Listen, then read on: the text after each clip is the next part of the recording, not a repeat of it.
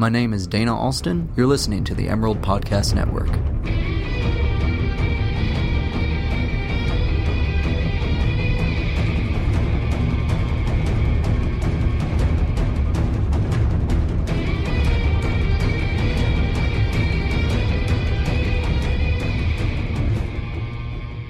Hey there, you're listening to the Emerald Podcast Network. I'm Dana Alston. I'm a film critic and senior culture writer for the Daily Emerald.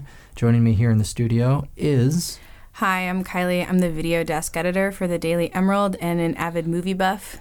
Yes, and today we'll be discussing Wonder Woman, the landmark release for Warner Brothers and DC Comics.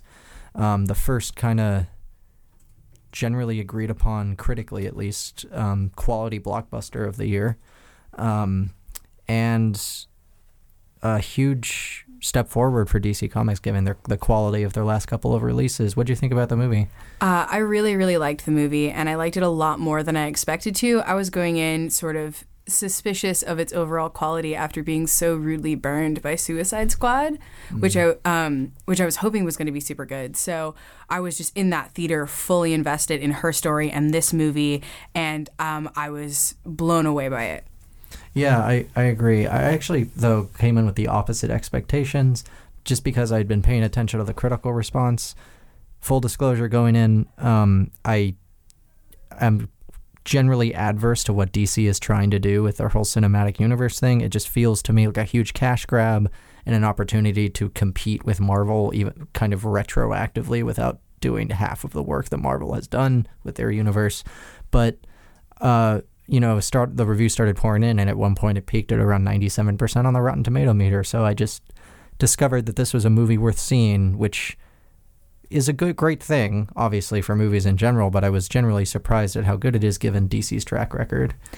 Yeah, I've always been really annoyed with uh, Warner Brothers' interpretation of DC because they have all my favorite heroes. Since I was a kid, I've loved Catwoman and Batman and Harley Quinn, and I've been all here for the properties that they own.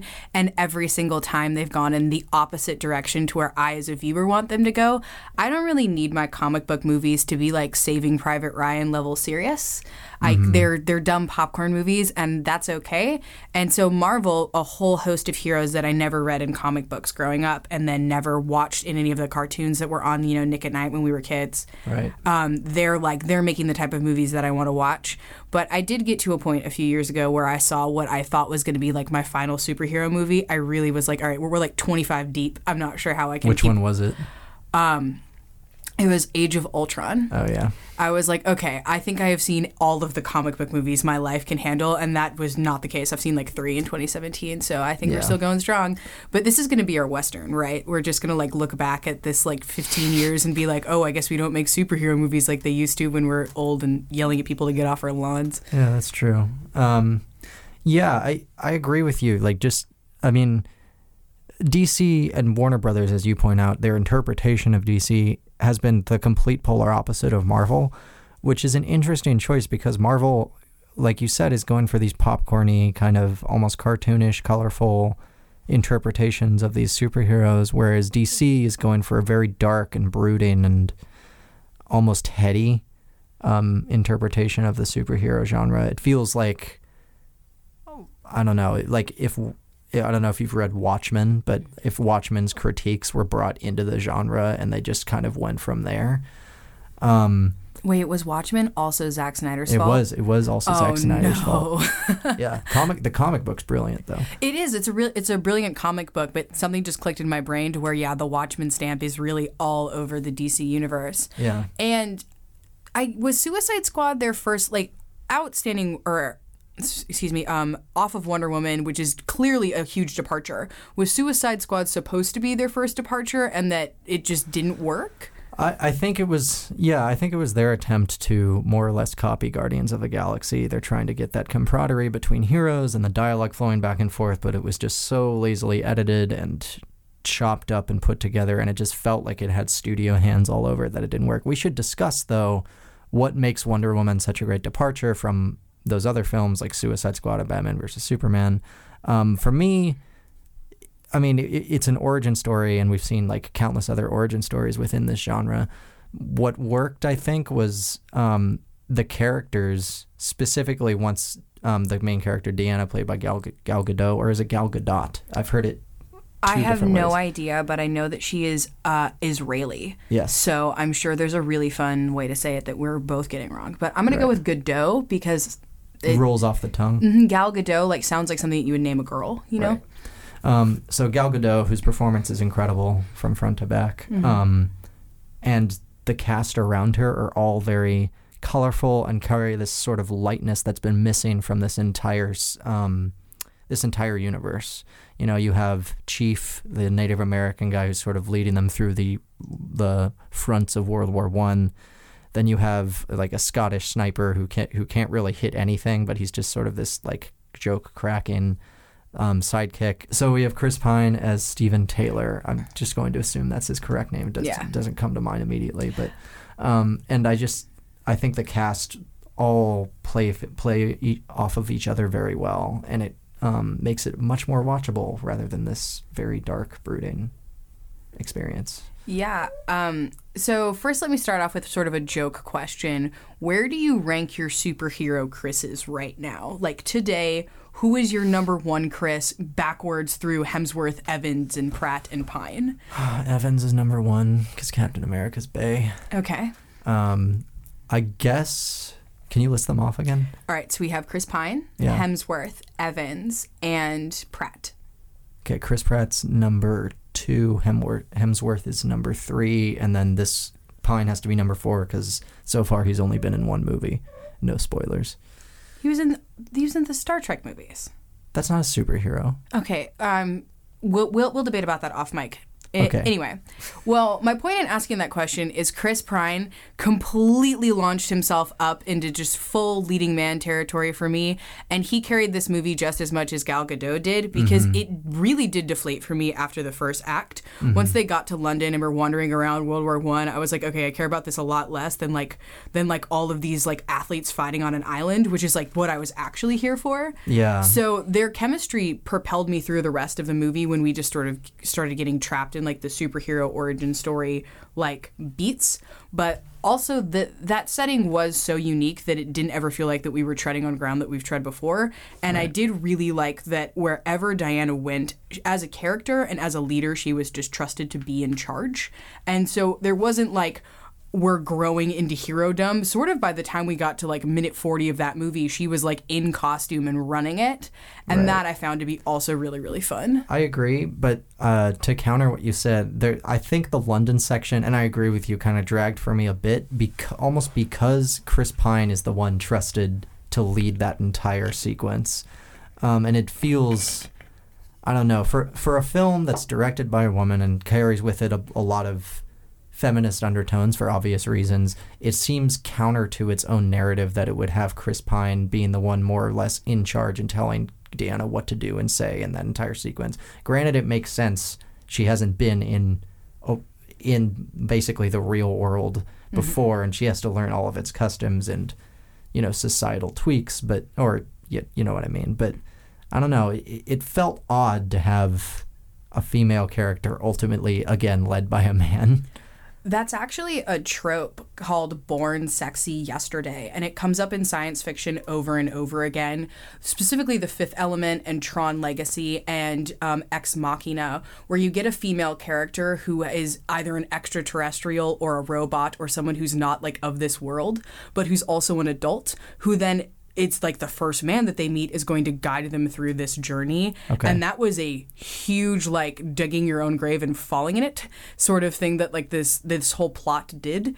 But I do not know how you tell an origin story of a god in any other way. Like I thought about it for a long time, and Thor had to do that as well. Just it was the it was the male Yeah, version. the of it. gender roles were yeah, the gender roles were reversed. So I think that they get a little bit of a pass in the way that you.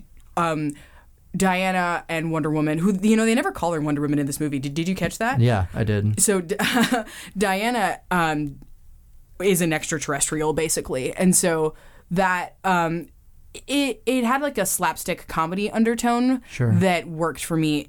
Um, but yeah, Themyscira, her home island, where Robin Penn and not one but two different Victoria's Secret models. Isn't are- it Robin Wright? yeah, Robin. oh, Yeah, Robin Wright. She used to be married to Sean Penn. Sorry, Robin Wright. um, uh, Robin Wright and um, a bunch of Victoria's Secret models and Olympic athletes are fighting on an island, trading for a war that they're convinced is coming, was just. I immediately started crying when that little girl was standing there like throwing air punches. I all I wanted to do is hang out on this island with like these ladies, and it was so fun for me just to watch all of them being mean and powerful and like just like abs for days and falling off of horses and I was like this is super cool. Um, and that sequence alone, like the joy that I got from the beginning of the movie, really, really propelled me through all of it. And I only, I only ever really got to those highs again in that trenches sequence. I was about to bring that up. yeah, where she throws off the cape and we're like in full costume, which Yeah, appeared. this is basically the unveiling of Wonder Woman proper, Mm-hmm. um, in which she charges an entire World War One German trench by herself and basically destroys an entire German outpost. And, yeah, completely occupy- wins. occupying a Belgium town. That I think ranks up with the first reveal of Iron Man as like as the top, the best unveiling of a superhero's powers we've seen in a Mm-hmm. standalone film. Um, you know, you have movies like Doctor Strange. I don't know if you saw that, but um, that didn't have a sequence as impactful as this one was. I was on the edge of my seat the entire time, and yeah, I, I my mouth was agape because it was one of the most badass things I've ever seen. Oh yeah, I was super here for it, and that and that's also when we heard the the first time we heard her theme, which had popped up in Batman v Superman. Yeah, compo- originally composed by Hans Zimmer. Hans Zimmer, awesome, and it's got an electric cello, and it, you're just like there. The combination of the costume and the music and the sequence was just completely, um, I don't know, o- like overpowering in a good way. Yeah, yeah, I, Um, I completely agree. Just the fact that she's casually strolling through no man's land, deflecting bullets with her wrists.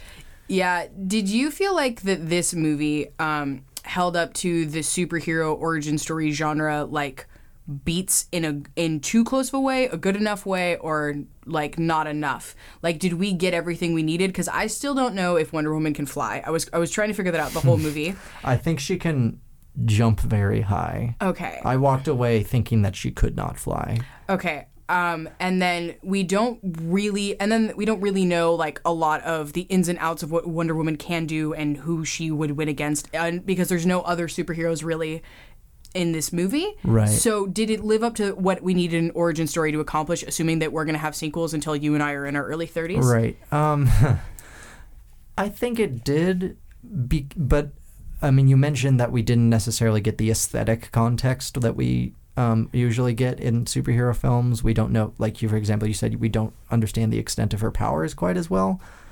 At the same time, I think that works for a couple of reasons. One, the powers she has mostly are beholden to the weapons she carries, like the sword and the shield and the whip.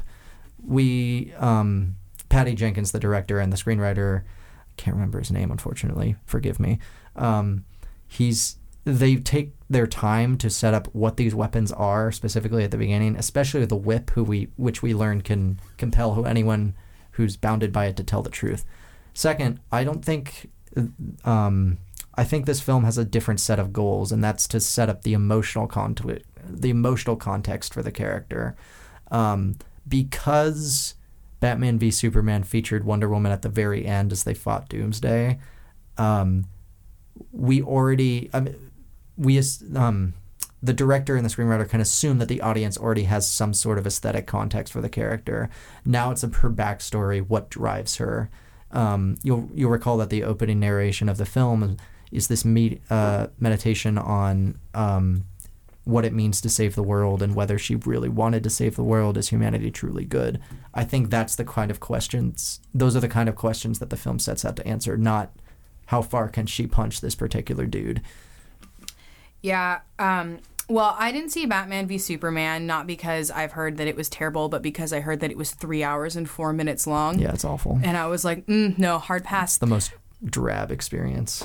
But um, yeah, it did answer it. It toyed toyed with questions of morality in a way that didn't make it feel like a kids movie. Like you know, Disney movies are constantly talking about like hard black and white mo- moral questions.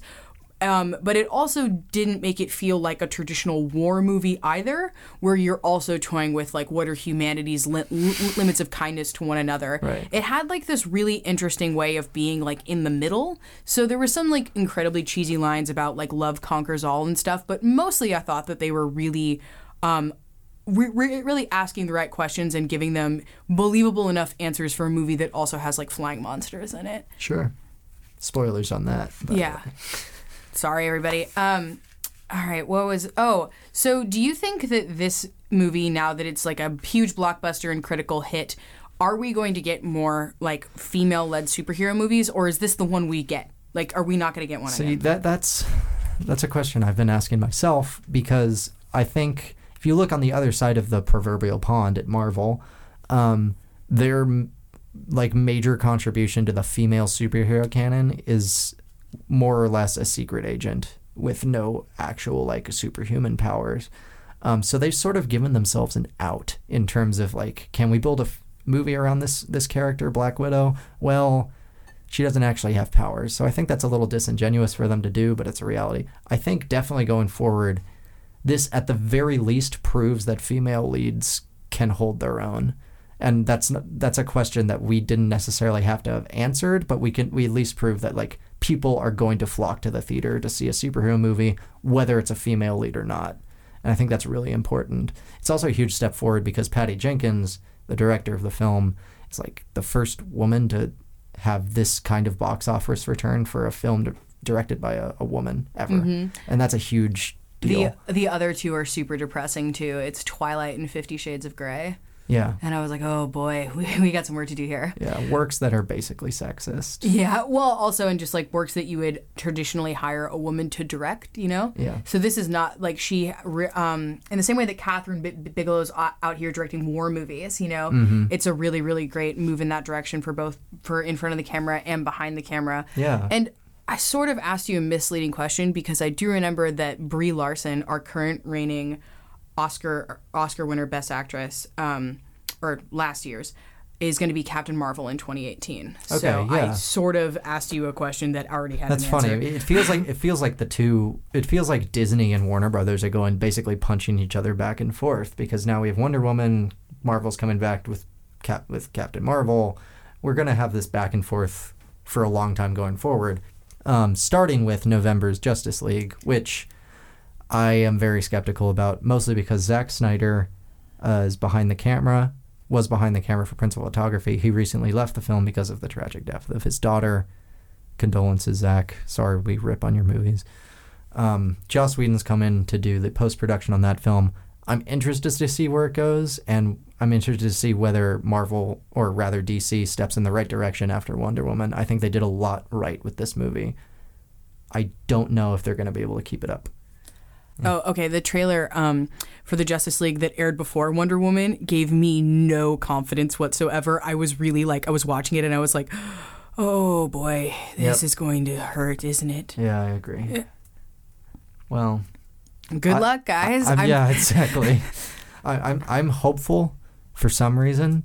I don't know why. Maybe it, it's just any every time there's a superhero movie, I'm at least somewhat interested. Unless it's Ant Man. Ant Man's the worst one I've ever seen. Really? I hate Ant Man. Do you, did you hate it before you watched it or after? No, after. Okay. Well, the one that I want the most from DC is they had this TV show in the 90s called Birds of Prey. I don't know why it was called that, but it was Bat um, Batgirl, Catwoman, Poison Ivy, and Harley Quinn going on female adventures. And it was really, really dumb and amazing. And they need to make it a movie because it was all of them like doing petty theft. They weren't actually solving any crimes. Like they were like stealing diamonds and stuff. It's wonderful. That's awesome. So I need that movie urgently. I want that. I want that movie too. but Aquaman, I want it purely on the strength of Jason Momoa's charisma And I, and abs. and abs. Yeah. Well, I mean, Khal Drogo was a lot of charisma too. Yeah, And- that's true. And I mean, he's dating Lisa Bonet, so that's a so. I mean, if she likes him, I do. But I, I truly, uh, that one seems a lot more interesting and had to have a lot more potential than the whole Justice League one does, which might be too many cooks in the kitchen. We're gonna see. Coming comes out this November. Hate to turn this into a Justice League plug, but get your wallets ready, people. Yeah, we'll let you know how it goes. All right. And I guess that wraps up this podcast. Once again, I'm Dana Alston. And I'm Kylie Davis. To hear more from the Emerald Podcast Network, you could subscribe on iTunes or SoundCloud and listen to these episodes right on the Emerald homepage at dailyemerald.com. Thanks for listening. Thanks, guys.